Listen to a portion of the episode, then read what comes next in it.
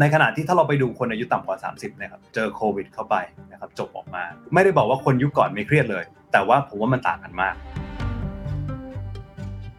เชื้อไฟหรือการทะเลาะกันต่างๆเนี่ยสงครามต่างๆเนี่ยมันไม่สามารถถูกหยุดได้โดยง่าย แก๊งจะแตกเป็นก๊กเป็นเหล่ามากขึ้น พอมันแตกเป็นก๊กเป็นเหล่ามากขึ้นเนี่ยสิ่งที่นำมาใช้เป็นตัวประกันเนี่ยก็คือเรื่องของเศรษฐกิจ ถ้าจะมีคำคำหนึ่งที่มันมาสรุป ว่าการเปลี่ยนแปลงของโลกเนี่ยในหลายปีข้างหน้าเนี่ยมันจะเป็นอย่างไรเนี่ยผมว่ามันคือคำว่า rebalancing หรือการปรับสมดุลครั้งใหญ่ ซึ่งมันมี 6 มิติด้วยกัน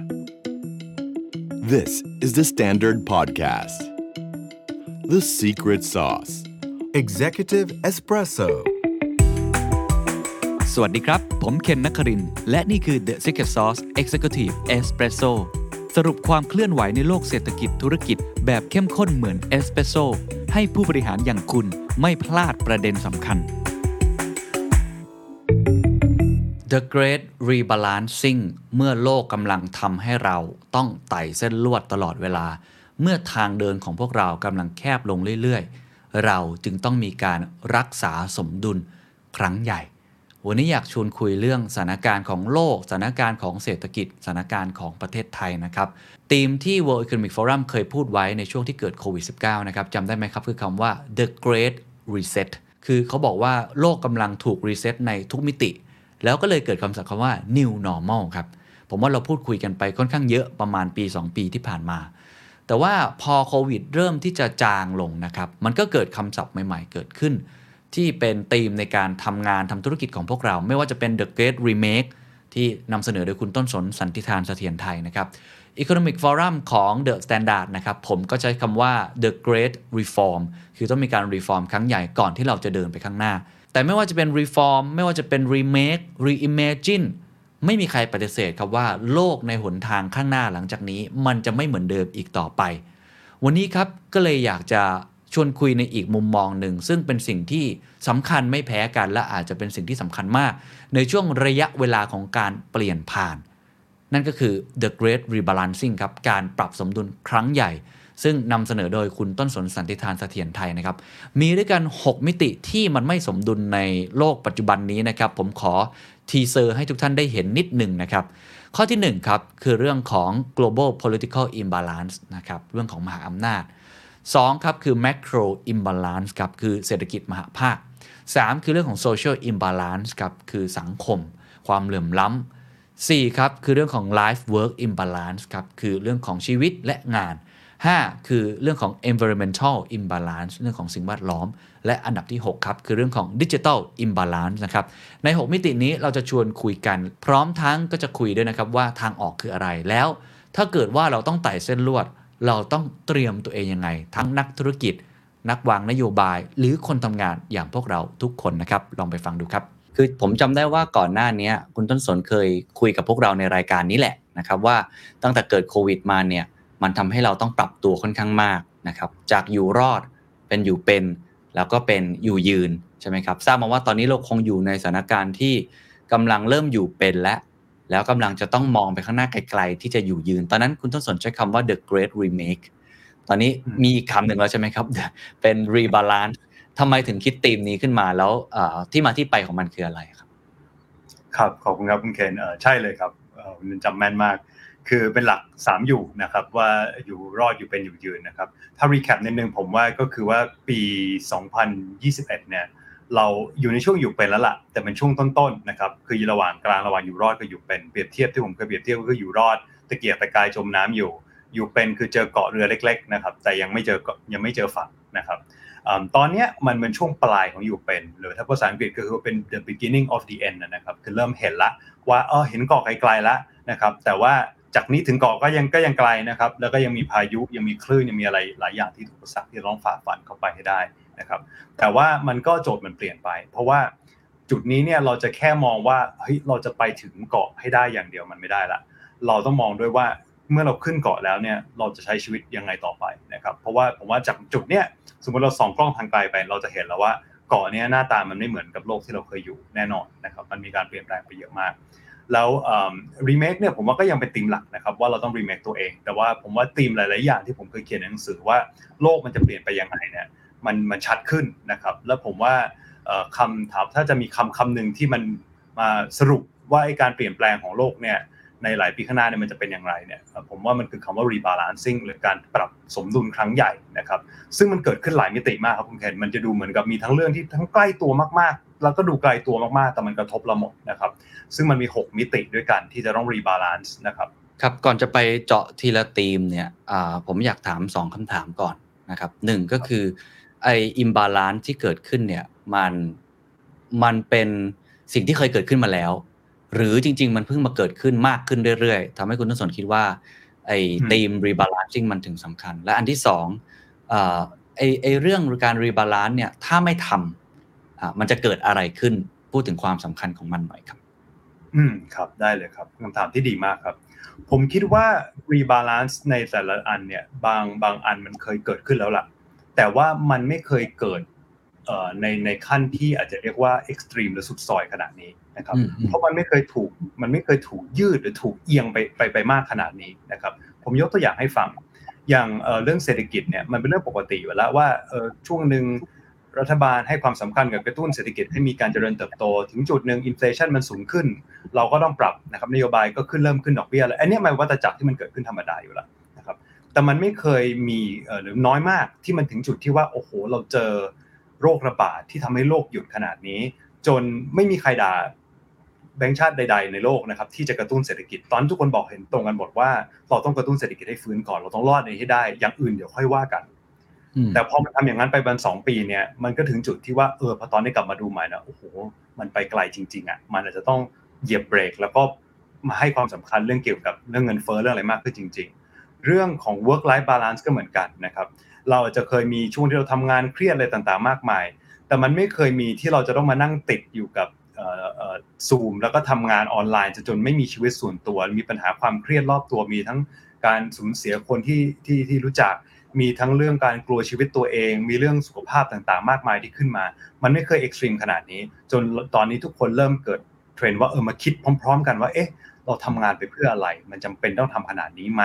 อะไรเป็นสิ่งสำคัญในชีวิต คือผมว่าดีกรีมันไม่เคยขนาดนี้นะครับเพราะนี้มันเป็นมันถึงมีความมันถึงเป็น great rebalancing ที่ไม่ใช่แค่ rebalancing ต่างๆมันจะเป็น great เพราะมันยิ่งใหญ่มาก เพราะว่ามันไม่เคยสุดซอยขนาดนี้มาก่อนนะครับแล้วถามว่าถ้ามันไม่ทำมันจะเกิดอะไรขึ้นเนี่ยก็คิดว่าคงเหมือนเปรียบเทียบกับเรือเมื่อกี้ก็คือจะเราจะจะล้มครับ มันจะมีการล้มคือเรือมันจะคว่ำนะครับอย่างเช่น ตัวอย่างเศรษฐกิจก็ชัดเจน คือถ้าเราไม่ทำเนี่ยสุดท้ายเนี่ยถ้าเราไม่ rebalance เองครับ ธรรมชาติจะบังคับให้เราทำด้วยด้วยตัวมันเอง แล้วเวลาเราเวลาธรรมชาติบังคับให้เราทำเนี่ยเราจะไม่สามารถเลือกได้นะครับ ยิ่งเราเลือกยิ่งเราเลือกทำช้าเนี่ย เรายิ่งต้องเรายิ่งต้องปรับเยอะ แล้วพอเราปรับเยอะเนี่ยเราจะไม่ได้ปรับในความเร็ว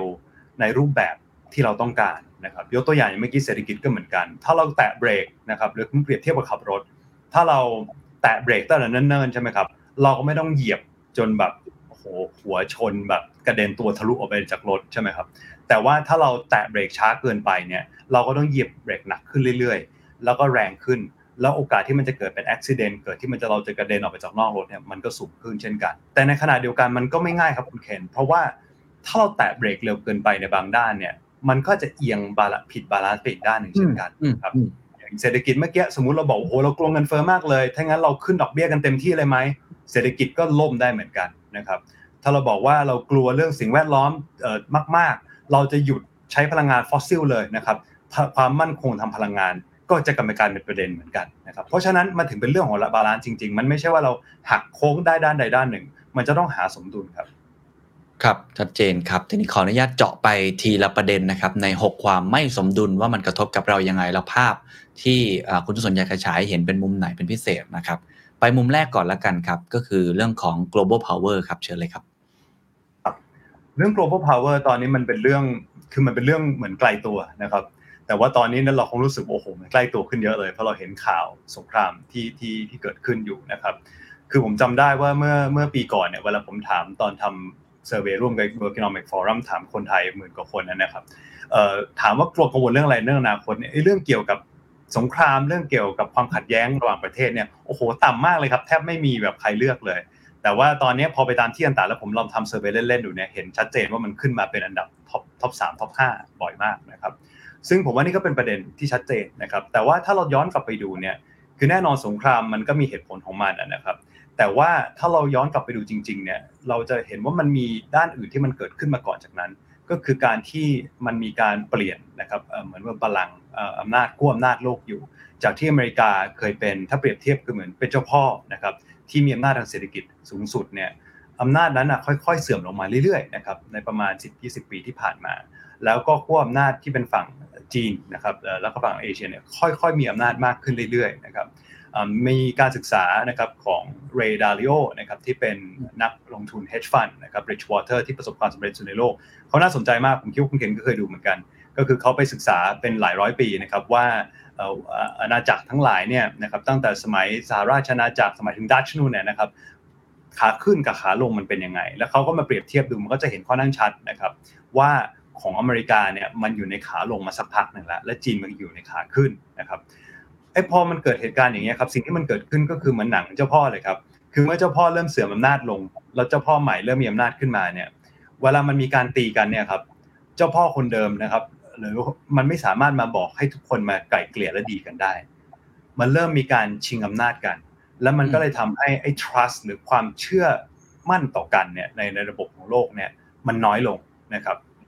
และมันก็เลยทำให้ไอ้เชื้อไฟหรือการทะเลาะกันต่าง ๆ เนี่ย สงครามต่างๆ เนี่ย มันไม่สามารถถูกหยุดได้โดยง่าย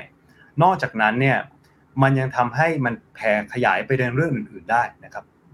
แก๊งจะแตกเป็นก๊กเป็นเหล่ามากขึ้นนะครับ เมื่อเจ้าพ่อเก่าเริ่มอำนาจเสื่อมลง พอมันแตกเป็นก๊กเป็นเหล่ามากขึ้นเนี่ย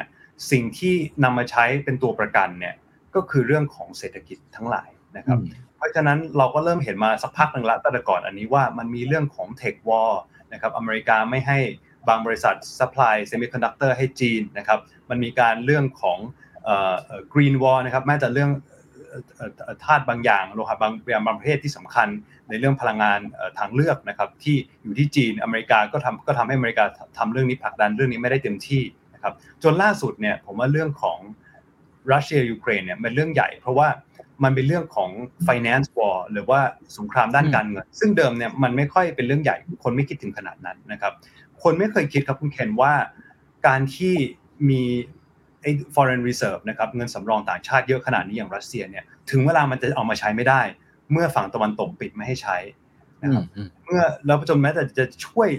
ช่วยแบงก์ตัวเองยังช่วยไม่ได้เลยนะครับจะช่วย defend ค่าเงินตัวเองก็ทำไม่ได้นะครับผมว่ามันคนไม่คิดไม่ถึงนะครับว่ามันจะรุนแรงได้ขนาดนี้ ระบบชำระเงินระหว่างประเทศที่ทุกคนพึ่งพากัน ไม่มีใครรู้ว่ามาเราพึ่งพาโลกตะวันตกมากขนาดนี้ในเรื่องเหล่านี้ เพราะฉะนั้นหลังจากนี้ไปครับ มันจะทำให้เวลาประเทศต่างๆ คิดคบหาสมาคมด้านเศรษฐกิจ ความร่วมมือทางเศรษฐกิจการค้าการเงินการเล่นหลายเนี่ย มันจะต้องมีหัวหนึ่งแล้วครับ ที่คิดว่าประเด็นเรื่องความมั่นคง ว่าเออเราค้ากับคนนี้ทางเศรษฐกิจมันอาจจะ make sense นะ แต่ว่าในด้านความมั่นคงเนี่ย ถ้าเขาเกิดไม่พอใจเราขึ้นมา เราความมั่นคงทางพลังงานเราเป็นยังไง ความมั่นคงทางอาหารเราเป็นยังไงความมั่นคงทางการเงินเราเป็นยังไงนะครับ ประเด็นเหล่านี้เนี่ยมันก็จะเป็นประเด็นที่ที่ผมว่าทุกประเทศต้องคิดมากขึ้น มันอาจจะไม่ได้ทำให้เราแบบทิ้งประเด็นด้านเศรษฐกิจ แต่อย่างน้อยผมว่าแต่ละประเทศต้องระวังต้องมีการ diversify มากขึ้น คือกระจายความเสี่ยงมากขึ้นเนี่ยผมเพิ่งไปคุยที่ที่ภูเก็ตมานะครับกับสมาคมท่องเที่ยว ก็คุยกันว่านักท่องเที่ยวอะเดิมเราจะคิดว่าโอ้ยเดิมประเทศไหนมาดีก็ดีอยู่แล้ว แต่ตอนนี้เราจะต้องคิดนะว่าแม้แต่ประเทศที่บางทีปกติเราไม่ค่อยรับเข้ามาเราจะอยากรับเข้ามาเพราะต้องกระจายความเสี่ยงเพราะถ้าอยู่ดีๆ นักท่องเที่ยวอย่างเช่นชาวนิรัสเซียเนี่ยที่เรารับประจำเนี่ยมันหายไปขึ้นมาเฉยอย่างเงี้ยเราจะทํำยังไงนะครับเพราะฉะนั้นเรื่องการกระจายความเสี่ยงจะสำคัญขึ้นเยอะครับครับ อย่างไอตัว global power imbalance เนี่ยสงครามยูเครนรัสเซียทำให้มันภาพมันชัดขึ้นถูกไหมครับ การแย่งชิงอำนาจทำให้ขั้วของมันยิ่งชัดขึ้น อันนี้อันนี้คุณต้นสนเห็นด้วยกับเรื่องนี้ไหม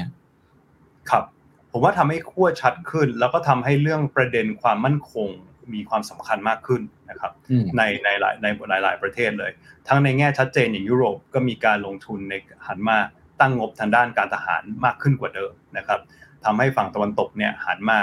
ใกล้ชิดกันมากขึ้นกว่าเดิมนะครับแล้วก็คิดเรื่องความมั่นคงในด้านพลังงานมากขึ้นกว่าเดิม เดิมเนี่ยส่วนใหญ่โจทย์เศรษฐกิจก็จะคิดว่าเราซื้อจากใครที่ถูกที่สุดต้นทุนถูกที่สุดเรื่อง efficiency สำคัญเรื่องต้นทุนสำคัญนะครับ แต่ตอนนี้ก็ต้องคิดแล้วว่าเราซื้อจากใคร คนนั้นเป็นเพื่อนจริงหรือเปล่า วันหนึ่งจะไม่เป็นเพื่อนเราไหมจะแทงหลังเราไหมอะไรอย่างเงี้ยนะครับ ประเด็นเหล่านี้มันมันจะสำคัญขึ้น เพราะฉะนั้นที่ชัดที่สุดเนี่ยไม่ว่าสงครามจะออกมาเป็นยังไงก็ตามคราวนี้ ซึ่งเดาได้ยากเนี่ย ผมว่าสุดท้ายที่เกิดขึ้นแน่ๆก็คือ ความเชื่อในระบบเศรษฐกิจโลก ความเชื่อต่อกันและกันมันมันน้อยลงครับ ครับชัดเจนครับ แล้วอีกมุมหนึ่งครับ ความไม่สมดุลมุมที่ 2 คือเรื่องของ macro economic อันนี้มันเป็นมุมไหนครับเพราะจริง ๆ ช่วงนี้ข่าว เศรษฐกิจมหาภาคเนี่ยมันมีความผันผวนหลายมิติมากเลยเนาะราคาน้ำมันเรื่องของเงินเฟ้อเรื่องของอวิธีการในการอย่างที่เมื่อกี้คุณต้นสนบอกการชำระเงินต่างๆ ที่เปลี่ยนแปลงไปค่อนข้างเยอะเนี่ย มันมันมีมุมไหนบ้างครับที่มัน imbalance ครับ อันที่ผมพูดถึงอันนี้เนี่ยคือทางด้านเศรษฐกิจมหภาคเลยนะครับ ซึ่งก็คือเป็นเป็น demand supply เลย คือว่าสถานการณ์ที่เราอยู่ในสถานการณ์ที่นักเศรษฐศาสตร์เรียกว่า stagflation คือเงินเฟ้อสูง แต่ว่าการเจริญเติบโตเศรษฐกิจยังค่อนข้างต่ำอยู่นะครับทีนี้ถามว่าทำไมถึงเกิดตรงนี้ผมว่าต้องย้อนความไปนิดหนึ่งว่าจริงๆไอ้ imbalance เนี่ยมันมีมาตั้งแต่ช่วงโควิดละเพราะว่าช่วงโควิดเนี่ยชื่อช่วงหนักๆมากๆเนี่ยทุกประเทศอย่างเราคุยกันคือพยายามกระตุ้นเศรษฐกิจเพราะทุกคนก็บอกว่าโอ้ตอนนี้ไม่ต้องคิดอะไรอย่างอื่น เรากระตุ้นเศรษฐกิจให้ไปรอดให้ได้ก่อนตอนนี้เราอยู่ในช่วงอยู่รอดนะกำลังจมน้ำเราตะเกียกตะกายพอทำตรงนั้นเสร็จเนี่ยสิ่งที่เกิดขึ้นที่คาดไม่ถึงหลายคนก็คือว่าปรากฏว่า คนโดยเฉพาะในอเมริกาในยุโรปเนี่ยครับที่เขาติดอยู่บ้านเนี่ยเขาจะเดินทางไม่ได้เขาอะไรเขามีเงินมาเนี่ยเขาลงไปในการซื้อของนะครับคือคนถ้าพูดง่ายๆคือเห็นภาพคือช้อปปิ้งออนไลน์กันมันมากนะครับ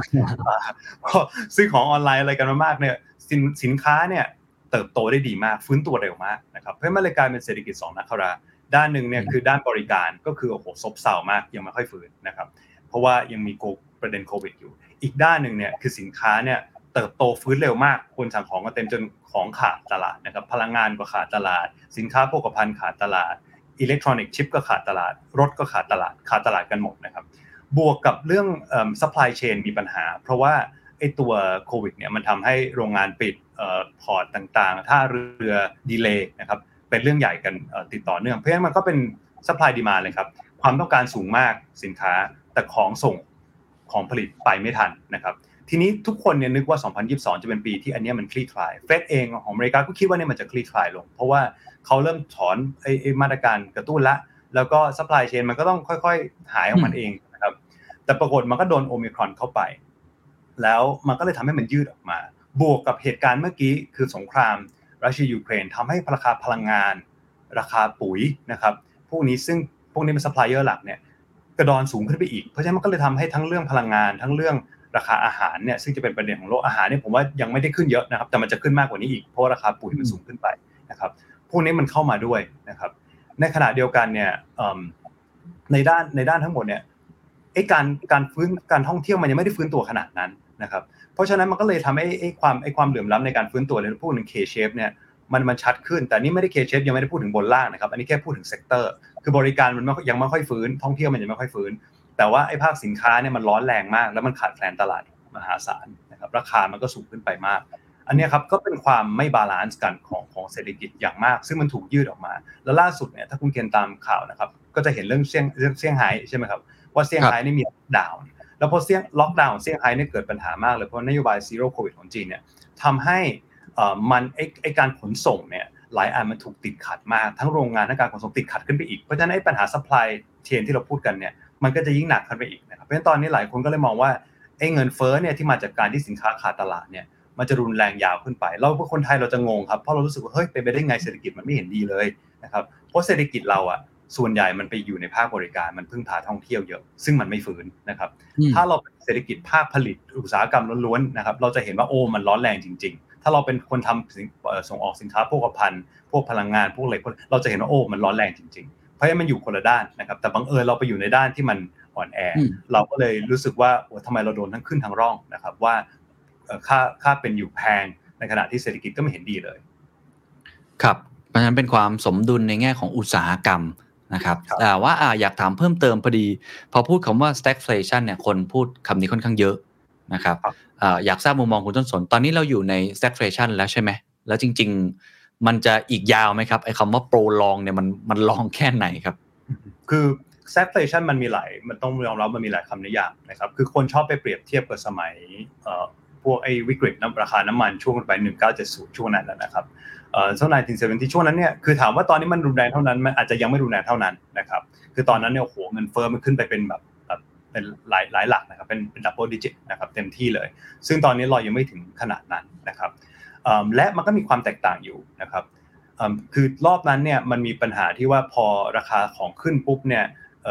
คนก็ปรับพวกค่าแรงขึ้นตามไปด้วยนะครับในในประเทศพัฒนาแล้วค่าแรงแพงขึ้นไปด้วยเนี่ยมันก็ทำให้เงินของเงินเงินเฟ้อยิ่งแพงขึ้นไปอีกเพราะราคาของมันก็ต้องปรับขึ้นเพราะราคาคนมันแพงขึ้น แล้วมันก็เกิดเป็นที่เรียกสไปรัลคือมันเป็นวงกลมที่ดันขึ้นไปเรื่อยๆนะครับวงจรที่ทำให้ราคามันแพงขึ้นไปเรื่อยๆ รอบนี้เนี่ย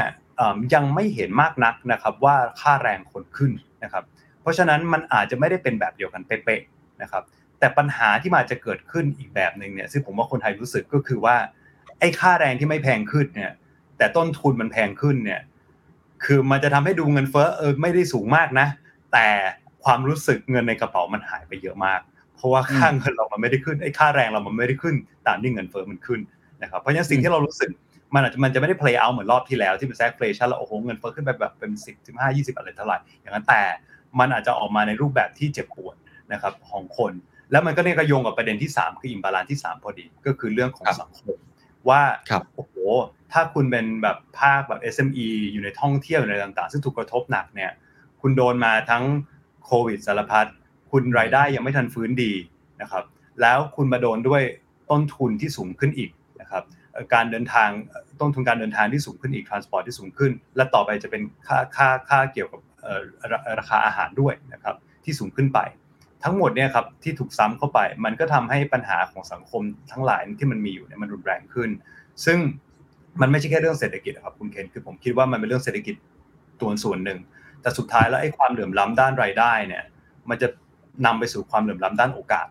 เพราะเราเริ่มเห็นว่าคนเด็กที่พ่อแม่ไม่มี เงินหรือไม่มีฐานะรายได้ที่จะช่วยให้เขาอยู่ในโรงเรียนได้เนี่ยเขาจะเริ่มหลุดจากระบบการศึกษานะครับอันนี้ก็เป็นสิ่งประเด็นที่อย่างกสศเขาพูดมานานแล้วนะครับแล้วมันก็มีอีกประเด็นที่เราเห็นกันอย่างเช่น อัตราการเกิดต่ำนะครับที่เงินจะเห็นตัวเลขเขาส่งกันว่าเอ้ยทำไมอัตราเงินไทยต่ำมากนักซึ่งประเด็นมันก็คือตรงนี้เลยครับ ประเด็นมันก็คือว่าเมื่อชีวิตมันไม่ค่อยมีความแน่นอน รายได้มันต่ำนะครับต้นทุนมันสูง แล้วมีความเสี่ยงสูงนะครับ คือมีลูกมันก็เป็นบวกนะครับ มันก็มีมาแล้วมันก็เครียด ไม่รู้จะเลี้ยงดูได้ไหวหรือเปล่า ค่าเราเรียนจะส่งไหวหรือเปล่าอะไรต่างๆ คนเลือกได้ก็ไม่อยากมีลูกนะครับ แล้วพอคนไม่มีลูกอัตราการเกิดก็ต่ำในยุคที่เรามีสังคมสูงอายุเนี่ยครับมันผูกกันหมดเลยครับไอ้ไอ้ทั้งหมดคุยมาจะเห็นว่าอย่างสามประเด็นที่เราพูดกันนี่มันเหมือนกับเรื่องคนละเรื่อง แต่พอมันมาโยงเห็นกันเนี่ยมันมันเชื่อมกันหมดครับ ครับโอ้ดีเลยครับ จากเมื่อกี้ที่พูดถึงในแง่ของอ่าแมกโรนะครับ มาถึงในแง่ของอสังคม ซึ่งเมื่อกี้คุณต้นสนก็บอกแล้วว่าไอ้ตัวรายได้ที่มันลดลงแล้วการเข้าถึงสินเชื่ออาจจะยากด้วยที่มันไม่เท่าเทียมกัน ก็เกิดเป็นความเหลื่อมล้ำในหลายมิติ อย่างที่คุณต้นสนบอกโดยเฉพาะเรื่องโอกาสนะครับเรื่องการศึกษาเรื่องอัตราการเกิดที่ต่ำแต่จริงๆแล้ว พอพูดถึง social imbalance เนี่ยในรอบ2อสปีที่ผ่านมาคนก็พูดถึงกันเรื่องของความแตกต่างระหว่าง generation ค่อนข้างเยอะ ซึ่งเข้าใจว่าคุณต้นสนก็อยากจะเน้นเหมือนกันว่า เป็นอีก imbalance หนึ่งที่มันเริ่มที่จะเห็นผลกระทบชัดเจนมากขึ้นเรื่อยๆด้วยใช่ไหมครับ ใช่เลยครับคุณเคนอันนี้ก็เป็นเป็นส่วนหนึ่งของโครงการ role นะครับ role of law for development ที่คุณเคนผมได้มีโอกาสเรียนทั้งคู่ ก็งานที่เราทำก็คือศึกษาเรื่องความแตกต่างความขัดแย้งระหว่างรุ่นนะครับที่ไม่ใช่แค่เรื่องการเมืองแต่เป็นทุกเรื่องเลยนะครับแล้วบอกว่าอันประเด็นหนึ่งนี้มันชัดที่มันโยงกับนี้ได้ก็คือว่าความลำบากทางเศรษฐกิจที่เราคนรุ่นใหม่จะต้องเจอเนี่ยครับ มันทำให้บางทีมันเป็นมันเหมือนกับเขาว่าเขาเติบโตมาในประเทศไทยที่แตกต่างกับคนยุคพ่อแม่เรามากนะครับเหมือนประคนละประเทศกันเลยนะครับ คือเราเคยมาแมปดูนะครับว่าเอ๊ะคนแต่ละรุ่นเนี่ยช่วงที่เขาเกิดมาช่วงที่เขาเรียนหนังสือ ช่วงที่เขา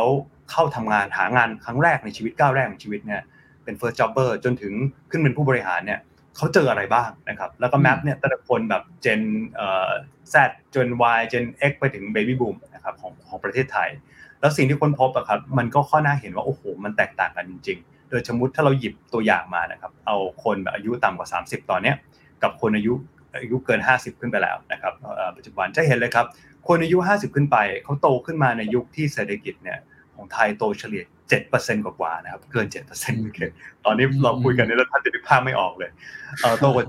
7%เป็นอุตสาหกรรมที่เราเคยเกือบจะขึ้นมาเป็นเสือตัวที่ตัวที่5นะครับ อีกตัวนึงนะครับ เป็นเรียกว่าโตไม่ได้บอกว่ามันง่าย แต่ว่ามันเป็นยุคที่มันมีความคาดเดาได้ระดับหนึ่งว่า ถ้าเราทำงานหนักเราตั้งใจนะครับ เราเรียนมาดีๆ เนี่ยอนาคตมันมีแน่ มันหางานได้ มันมีรายได้นะครับ มันเติบโตขึ้นไป เพราะมันยุคที่เศรษฐกิจก็รองรับนะครับ ค่อนข้างชัดเจน ในขณะที่ถ้าเราไปดูคนอายุต่ำกว่า 30นะครับเศรษฐกิจช่วงช่วงที่เขาโตมาในยุคที่เขาหางานใหม่ๆครั้งแรกเนี่ยเขาจะโตมาในยุคที่เศรษฐกิจโตประมาณ 3%กว่าๆเท่านั้นนะครับคือประมาณครึ่งหนึ่งเลย เมื่อโตช้าอย่างนี้เนี่ยโอกาสทางเศรษฐกิจมันก็น้อยลงกว่าอยู่แล้วนะครับบวกกับเขาเจอ disruption หลายอย่างมาก ตั้งแต่ก่อนมีโควิดเนี่ยเขาก็มี digital disruption เขาก็จะเรียนแบบ MBA เรียน finance เรียนมาโอ้โหเตรียมทำธุรกิจเต็มที่เลย แต่ตอนนี้โลกกำลังต้องการคนทำ data คนทำ digital คนทำ coding ซึ่งเขาไม่ได้เรียนมานะครับเขาอยากจะทำงานหลายอย่าง ซึ่งเรียนมาปรากฏว่าสุดท้ายแล้ว automation หุ่นยนต์สามารถแทนที่งานเขาได้นะครับทั้งหมดเนี่ยครับมันเป็นเหตุการณ์ที่มัน disrupt เขาขนาดนั้นแล้วมันทำให้เขาเห็นความไม่แน่นอนและเกิดความ ความเครียดความกังวลต่างๆ ที่เกิดขึ้นในคนยุคปัจจุบันนะครับ ซึ่งไม่ได้บอกว่าคนยุคก่อนไม่เครียดเลย แต่ว่าผมว่ามันต่างกันมาก แล้วมันทำให้พอดียุคปัจจุบันเศรษฐกิจมันทำให้เกิดความไม่เข้าใจกันครับบางทีถ้าเราเป็นผู้ใหญ่เราไปบอกเขาบอกว่าเอ้ยไม่ต้องกังวลหรอกอันนี้มันสมัยก่อนก็แค่ต้องกัดฟันสู้เข้าไป สุดท้ายแค่ขยันมันก็ไปได้ของมันเองเนี่ย มันเป็นคำพูดที่อาจจะขาดอาจจะอาจจะไม่เขาจะเขาอาจจะรู้สึกว่ามันไม่มีเอมพัตตีไม่เข้าใจเขานะครับ เพราะว่ามันบริบทมันแตกต่างกันมากจริง ๆ ครับ อันนี้เห็นด้วยมากๆนะครับ ว่าประเด็นนี้ก็เคยพูดคุยกันค่อนข้างมาก เพราะว่า generation gap ในประเทศไทยเนี่ยจริงๆมันมีมันเหมือนกันในในทั่วโลกนะมันมีปัญหานี้เหมือนกัน แต่ว่าประเทศไทยมันไปผูกโยงกับกับเรื่องการเมืองค่อนข้างเยอะ ในปรากฏการณ์ที่เราเห็นด้วย ก็ทำให้มันมีความซับซ้อนมากขึ้นไปอีก แล้วก็ก็ยังเห็นอยู่ในปัจจุบันโดยเฉพาะในที่ทำงาน ที่วันก่อนได้มีโอกาสไปบรรยายในสถานที่แห่งหนึ่ง ซึ่งเป็นบริษัทเก่าแก่ที่สุดแห่งหนึ่งของประเทศไทยนะครับ ก็มีปัญหานี้ค่อนข้างมาก ฝั่งผู้ใหญ่เองก็ก็ไม่สามารถที่จะเข้าใจเด็กทั้งที่อยากจะทำความเข้าใจ ฝั่งเด็กเองก็ไม่เข้าใจผู้ใหญ่ทั้งที่อยากทำความเข้าใจนะครับผมก็กลายเป็นหนึ่งในตัวกลางที่เป็น Gen Y ก็ไปพูดคุย แต่ว่ามันก็เราก็ไม่ได้แนะนำวิธีการนะเพราะเราก็ไม่รู้เหมือนกันว่าต้องแก้ยังไง แต่ว่าเออมันมันเป็นเรื่องนี้จริง ๆ ก็เลยมาสู่อีกมิติหนึ่งที่คุณต้นสนก็ก็เมนชั่นถึงความไม่สมดุลนะครับ ก็คือเรื่องของการทำงาน ซึ่งอันนี้ไม่ใช่มิติของวัยนะแต่ว่าเป็นเรื่องงาน กับชีวิต แล้วก็ในในระยะหลังๆ เราจะได้ยินเรื่องปัญหา mental health เนี่ยหนักหนักมากจริง ๆ แล้วก็ถ้าผมจะพูดในแง่ของตัวคนรุ่นใหม่เนี่ยผมผมจะสัมผัสได้ว่าเขามีเรื่องของ mental health เป็นเรื่องปกติที่พูดคุยกันมากกว่าในยุคของผม หรือว่าอาจจะคุณพ่อคุณแม่ของผม life and work imbalance เนี่ยมันเป็นยังไงครับ ในมุมมองของคุณต้นสนใช่เลยครับ เรื่องนี้ผมว่าเป็นเรื่องที่สำคัญมาก และสะท้อนจาก จากโควิดเนี่ยผมว่าเปลี่ยนเปลี่ยนแนวคิดไปเยอะแล้วก็เป็นเรื่องที่สะท้อนเรื่องรุ่นที่แตกต่างด้วยนะครับ คือผมว่าเรื่องสุขภาพเป็นเรื่องที่สำคัญขึ้นโดยรวมนะครับ แต่ว่าส่วนส่วนหนึ่งเป็นเรื่องสุขภาพกายนะคนหันมากินดีขึ้นให้สำคัญ health wellness ขึ้น อันนี้ทุกทุกรุ่นนะครับโดยเฉพาะคนรุ่นรุ่นผู้ใหญ่หน่อย จะจะให้ความสำคัญด้านนี้มากขึ้น แต่ในด้านเด็กเนี่ยผมว่ามันจะไปกระทบเขาเยอะเรื่องของ mental health นะครับเพราะว่าหลายคนเนี่ยเขาเขาอยู่ในช่วง อาจจะก่อก่อร่างคือช่วงช่วงชีวิตช่วง first job นะครับหางานแรก ซึ่งก็ถูก disrupt ทันทีนะครับทำให้เขาหางานไม่ได้ เขาจะเพิ่งเริ่มธุรกิจนะครับใหม่ ๆเลย ซึ่งเงินก็ไม่ได้มีสะสมอะไรมากมากมาย แล้วก็โดนโดนวิกฤตโควิดนะครับบางคนอาจจะยังเรียนอยู่เลยจะยังอยู่แต่ว่าขาดสังคมนะครับเพราะไม่ได้เจอคนเลยต้องต้องอยู่บ้านตลอดเวลานะครับเอ่อกับตัวเองไม่ได้เจอใครนะครับและก็แน่นอนครับหลายคนก็ สูญเสียนะครับคนที่รู้จักไปนะครับหรือไม่อย่างน้อยก็มีคนป่วยเพราะฉะนั้นมีความเครียดตรงนี้อย่างค่อนข้างมหาศาลนะครับเพราะฉะนั้นเรื่อง mental health เนี่ยผมว่าในโดยเฉพาะในคนรุ่นใหม่เนี่ยเขาให้ความสำคัญมากขึ้นชัดเจนในเซอร์เวยที่เราทำกับ World Economic Forum ก็เป็นประเด็นหนึ่งเลยที่คนรุ่นใหม่เขาพูดขึ้นมาว่าเขาเขาอยากเห็นนะครับมีการเปลี่ยนแปลงว่าเรามีความเข้าใจเรื่องเกี่ยวกับสุขภาพจิตนะครับและให้ความสัมพันธ์กับเรื่องนี้มากขึ้น ซึ่งผมก็คิดว่าเป็นเรื่องสำคัญมากนะครับแล้วมันนอกนอกจากเรื่องตัวสุขภาพจิตล้วนๆเนี่ยผมมันมีผลผลกระทบข้างเคียงอีกครับคุณเคน ที่เราเคยได้ยินกันเทรนด์เรื่องว่า great resignation ใช่ไหมครับคือการลาออกครั้งยิ่งใหญ่นะครับ ซึ่งการลาออกครั้งยิ่งใหญ่เนี่ยมันไม่ใช่ว่าทุกคนแบบว่าเฮ้ยแบบไม่อยากทำงานแล้วขี้เกียจอะไรอย่างนั้นมันไม่ใช่ แต่ว่ามันเป็นเรื่องผมว่ามันเป็นเทรนด์ที่บางคนก็ไม่ได้ลาออกนะครับ แต่ว่าอาจจะเปลี่ยน priority เปลี่ยนความสำคัญในชีวิตนะครับ เพราะว่าหลายคนเนี่ยพอได้อยู่กับตัวเองได้อยู่ครอบครัวนะครับแล้วก็เหตุการณ์หนักๆในชีวิตไปเยอะเนี่ยก็ได้สะท้อนหลายๆอย่างว่า อะไรเป็นสิ่งสำคัญสำหรับชีวิตเรานะครับผมเองก็เป็นนะครับว่ามานั่งดูแล้วว่าเฮ้ยเราทำงานไปเพื่ออะไรนะครับอันนี้มันทาให้เรามีความสุขหรือเปล่า อะไรคือสิ่งที่ทำให้เรามีความสุขนะครับ การอยู่กับใคร การการทำงานให้ใครอะไรคือความสำเร็จ ภาพความสำเร็จผมว่าทุกนี้มันเปลี่ยนหมดเลยมันทำให้หลายคนบางทีก็เปลี่ยนงาน บางคนก็ทำงานเดิมแต่เปลี่ยน priority เปลี่ยน role นะครับ แล้วก็จะเห็นนะครับว่าที่ทำงานทั้งหลายเนี่ยหันมาให้ความสนใจเรื่องพวกนี้เยอะขึ้นเยอะนะครับ เพราะว่า มันไปเกี่ยวข้องกับเรื่องการ retain คนเก่งๆนะครับในบริษัทตัวเอง เพราะถ้าไม่เข้าใจตรงนี้เนี่ยโอ้โหเสียคนได้เสียเสียคนเก่งๆ ได้จำนวนมากในในในสงคราม talent มหาศาลอันนี้นะครับยังยังก็ตลกเลยครับ เพราะว่าบางทีผมอย่างในผมลองเคยถามในทีมไปเนี่ยทำ survey survey กันง่าย ๆ ว่าเออสิ่งหนึ่งที่อยากให้ปรับเกี่ยวกับที่ทำงานที่สุดนะครับอันนี้ไม่ใช่ในเมืองไทยนะครับอันนี้ในสิงคโปร์ว่าคืออะไรนะครับในในถามปลายปีที่แล้ว ก็ทุกคนบอกชัดเลยเลยว่า อยากเข้ามาออฟฟิศมากขึ้น อยากเจอกันมากขึ้นนะครับ ซึ่งมันก็ตลกเพราะเราตอนนั้นเราก็พูดว่าโอ้ remote working remote working จะเป็นอนาคตใช่ไหมฮะแต่ตอนนี้คนรุ่นใหม่นั่นแหละ เป็นคนที่ขอกลับเข้ามาในออฟฟิศนะครับเพราะว่าสังคมเขาอยู่ที่ออฟฟิศเยอะมาก และงานของเขาเนี่ยไอ้การที่ได้ interact ได้เรียนรู้จากคนอื่นเนี่ยมันก็น่าสำคัญนะครับบางทีเราเป็นงานระดับ management เรารู้สึกว่าเราจะไม่ต้องอยู่ตลอดเวลาก็ได้ แต่ยิ่งรุ่นเด็กเนี่ยกลับเป็นว่าเขาอยากจะเจอคนตัวเป็นๆนะครับ แล้วก็ตลกไปอีกขั้นนะครับเคนคือพอบอกให้มาออฟฟิศกันจริง ๆ เนี่ย ถึงเวลาลากันใหญ่เลยฮะผมก็ยังล้อบอกว่าไอ้พวกคุณเอาไงแน่เนี่ย คือว่าตอนแรกเขาบอกอยากเข้าออฟฟิศพอบอกให้เข้ามาออฟฟิศก็เดี๋ยวก็คนนั้นก็ลาคนนี้ก็ลาคนนั้นก็ลาแต่มันเลยทำให้ผมถึงบางอ้ออันหนึ่งครับ คุณเคนผมว่าบทเรียนที่ยิ่งใหญ่สุดของรูปแบบการทำงานนะครับ ไม่ใช่ว่าเราอยากจะ remote work ing แต่คนอยากมีรูปแบบการทำงานที่ยืดหยุ่น อ๋อ keyword คือคือไม่ใช่รีโมทแต่คือคำว่ายืดหยุ่นมากกว่า ครับ คือ flexibility คือ flexible work ว่า วันนี้ว่าอยากทำงานตอนนี้แต่มีคนนึงบอกว่าเอ้ย แต่วันนี้เขาไม่ได้เขาเกาหลีเพิ่งเปิดตอนนี้เขาสามารถกลับไปเกาหลีได้เพราะเขาเป็นคนในเกาหลีเขาอยากไปเจอ family เขาขอทำงานจากเกาหลีแบบเดือนหนึ่งได้ไหมอ่า อย่างเงี้ยอ่าก็เราก็เปิดให้เขาทำได้ เมื่อก่อนโอ้โห พูดมาอย่างนี้นี่คือคงคงไม่มีทางใช่ไหมฮะแต่ตอนนี้มันก็กลายเป็นเรื่องที่อะไม่แปลก ทำได้เราเคยลองเราเคยลองทำแล้วนี่รีโมทเราทำได้ใช่ไหมครับครับแล้วพอถึงเวลาเขากลับมาเขาก็ทำเหมือนเดิม ซึ่งผมว่าเนี่ยมันจะเป็นโลกของอนาคต คือการให้ความยืดหยุ่นที่มันเหมาะกับแต่ละคนแต่ละ job แต่ละแต่ละช่วงชีวิตของแต่ละคนมากที่สุด ซึ่งมันจะเปลี่ยนไปเยอะเหมือนกันครับเพราะว่า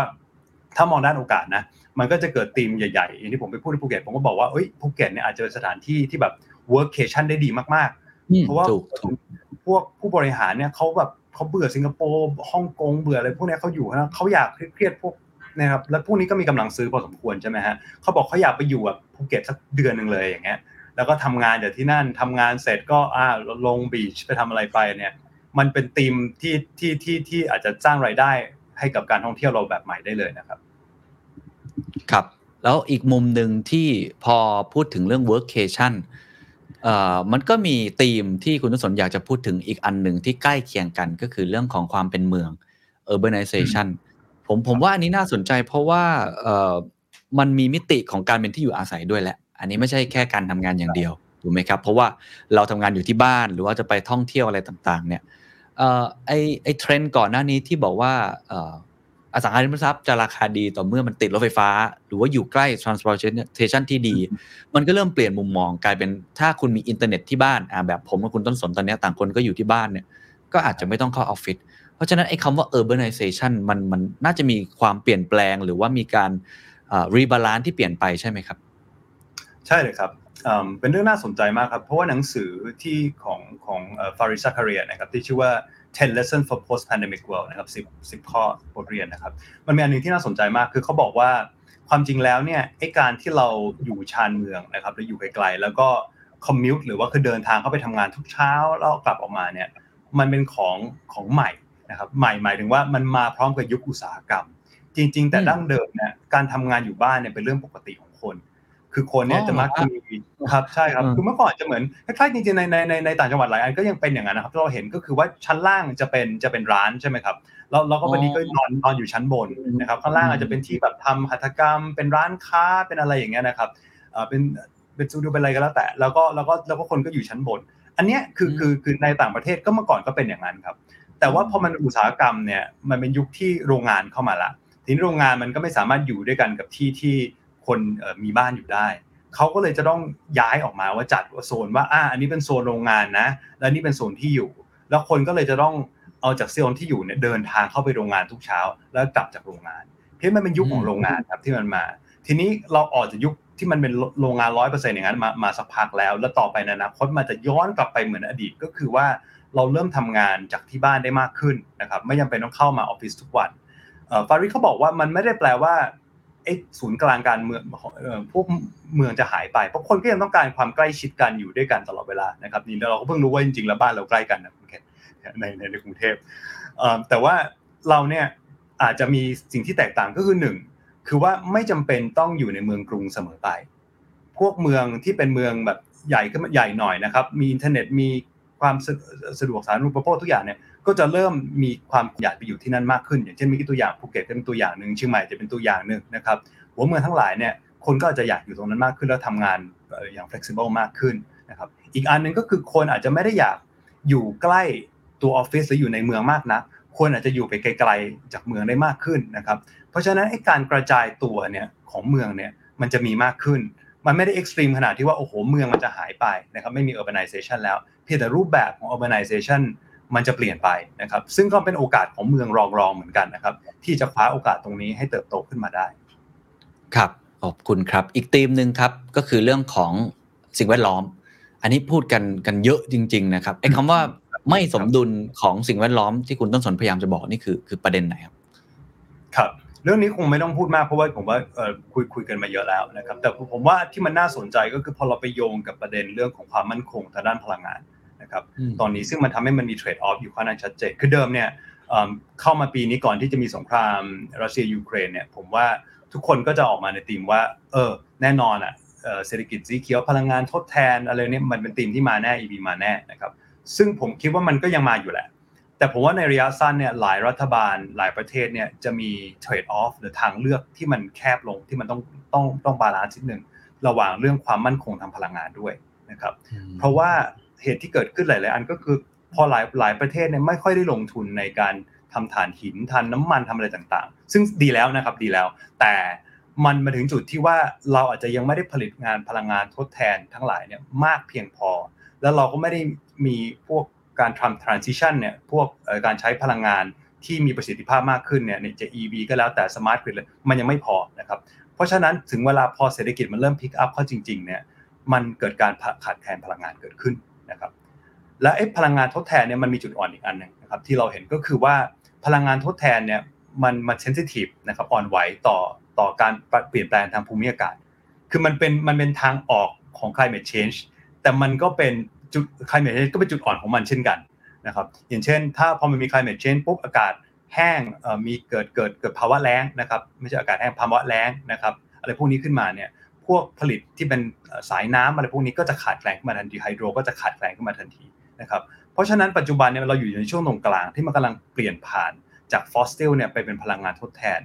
ถึงเวลาพอมันขาดแคลนขึ้นมาเนี่ยเราก็ต้องวิ่งกลับเข้าไปหาฟอสซิลอยู่ดีนะครับพวกถ่านหินพวกน้ำมันอยู่ดีนะครับเพราะฉะนั้นประเทศก็จะเริ่มเจอโจทย์แล้วบางอันนะครับอย่างในยุโรปก็จะบอกว่าเออในอนาคตชัดเจนว่าเราอยากจะเปลี่ยนแปลงไปพลังงานทางเลือก แต่ในระยะสั้นเนี่ยที่เรายังพึ่งพานี้อยู่เนี่ย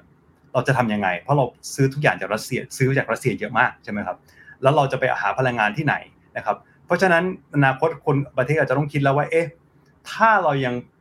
เปลี่ยนผ่านหรือยังสร้างพลังงานทดแทนไม่พอเนี่ย เราจะต้องมีซอสเรื่องพลังงานแบบรุ่นเดิมรุ่นเก่าเนี่ยมากกว่านี้หน่อยไหมนะครับ มันมีนักวิเคราะห์ครับสินค้าโภคภัณฑ์กับพวกพลังงานคนหนึ่งผมผมจำไม่ได้ผมแบงค์ไหนเขาพูดเขาพูดเขาเตือนไว้อันหนึ่งดีมากเขาบอกว่าระวังนะ ต่อไปอะจะมี revenge of the old economy นะครับคือเขาบอกว่ามันจะมีการแก้แค้นของเศรษฐกิจยุคเก่า คือเศรษฐกิจพวกพลังงานยุคเก่าที่คนเหมือนจะลืม แต่สุดท้ายแล้วเนี่ยสุดท้ายโลกอาจจะมีช่วงเวลาหนึ่งที่โลกอาจจะมาบอกว่าเออเรากลับไปต้องการมันนะคนอาจจะต้องกลับหันไปลงทุนพวกนี้ใหม่นะครับ ซึ่งผมว่าเนี่ยมันก็เลยทำให้เกิดความ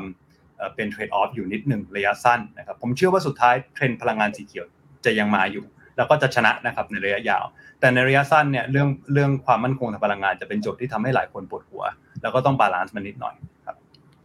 ครับน่าสนใจนะครับ อันนี้เดี๋ยวคงไปคุยช่วงท้ายว่าเราควรจะปรับตัวอย่างไรกับไอ้สถานการณ์ลักษณะแบบนี้ที่มันใช้คำว่ากลืนกลืนไม่เข้าคายไม่ออกเนาะชักกะเย่อกันอยู่ว่าจะไปยังไง คืออยากไปแหละ อยากไปทางนั้นแน่ ๆ แต่ว่ามันก็ไม่สามารถไปได้เต็มตัว ก็ยังไม่สามารถที่จะ ทุ่มสุดตัวไปแบบนั้นได้ ซึ่งผมคิดว่าอีกประเด็นหนึ่งก็คือประเด็นสุดท้ายนะครับ ที่คุณนุสนพยายามที่จะพูดถึงก็เช่นเดียวกันก็คือเรื่องดิจิทัลมันก็พยายามที่จะจะไปทางดิจิทัลแน่นอน แต่ก็มีบางคนที่อาจจะอาจจะไม่พร้อมที่จะไปจริง ๆ เพราะฉะนั้นเออถ้าเราอยากยกเต็มเรื่องไม่อยากให้ใครถูกทิ้งไว้ข้างหลังอะไร ดิจิทัลก็เป็นอีกเรื่องหนึ่งที่จริง ๆ คุณต้นสนพูดบ่อยมาก ๆ เหมือนกันกับไอ้ทีมดิจิทัลดีวายเนี่ยครับ อยากให้เล่าให้เพิ่มเติมครับ ได้เลยครับ คือผมว่าเรื่องดิจิทัลเนี่ยมันมีมันมีหลายมิตินะครับ แต่ว่าคือว่ามันช่วงช่วงสองปีที่ผ่านมาเนี่ยมันก้าวกระโดดไปไปเร็วมากไปไกลมากนะครับอย่างงาน research ของกองทุนอย่าง ARK เขาก็บอกมาบอกว่าโอ้โหมนุษย์โลกรู้สึกว่าจะใช้เวลาจากเดิมถ้าผมจำไม่ผิดแบบต่อวันนะครับ20%ของชีวิตเราที่ไม่ได้นอนอยู่เนี่ยอยู่อยู่กับอินเทอร์เน็ตเมื่อก่อน แล้วมันกระโดดขึ้นมาเป็น 30กว่าเปอร์เซ็นต์หรือเกือบ 40%ด้วยซ้ำไปในช่วงโควิดนะครับซึ่งแน่นอนผมคิดว่าเรื่องนี้มันไม่ได้มันไม่ได้จะเป็นเส้นตรง คือถึงเวลาแล้วเมื่อประเทศเปิดเมืองเปิดเดินทางได้เนี่ยการใช้อินเทอร์เน็ตความเข้มข้นมันก็จะน้อยลงมาบ้างนะครับ เวลาเราก็จะเจอคนจริง ๆ บ้างอะไรบ้าง เพราะฉะนั้นตอนนั้นมันคงคงเป็นไม่ใช่เรื่องแปลกที่มันจะมีการ balance กลับไปเรื่องของเป็นออฟไลน์มากขึ้นนิดนึงแต่แต่ผมคิดว่าไอ้เรื่องของดิจิตอลเนี่ยมันเป็นเหมือนรถไฟที่มันไม่หยุดแล้วอะมันไปต่อละมันคงไปต่อนะครับเพราะฉะนั้นไอ้การนี้มันจะเป็น rebalance ที่เหมือนย่อตัวลงมา เพื่อกระโดดก้าวกระโดดก้าวขั้นต่อไปนะครับถามว่าทำไมมันถึงจะเป็น การการกระโดดขั้นต่อไปแล้วมันจะโตยังไงต่อ ผมว่าก็มีประมาณ 3 มิตินะครับ มิติแรกนี่ก็คือว่าเรื่องของ digital divide ซึ่งผมว่ามันทำเป็นแผลที่ที่มันมีอยู่แล้วล่ะ แต่ว่ามันเห็นชัดขึ้นในช่วงโควิดนะครับว่าเออคนหลายคนอะเข้าไม่ถึงดิจิทัลจริง ๆ นะครับแล้วหลายประเด็นเนี่ยพอเราทำ survey กับ World Economic Forum จริงทำมา 2 ปีแล้วผลเหมือนกันเลยนะครับในประเทศไทยในในหลายประเทศในอาเซียนเนี่ย มันมัน basic มากเลยครับคุณเคนมันคือแค่ไม่มี access คือไม่มีไม่มีอินเทอร์เน็ตนะครับไม่สัญญาณอินเทอร์เน็ตไม่ดีพอ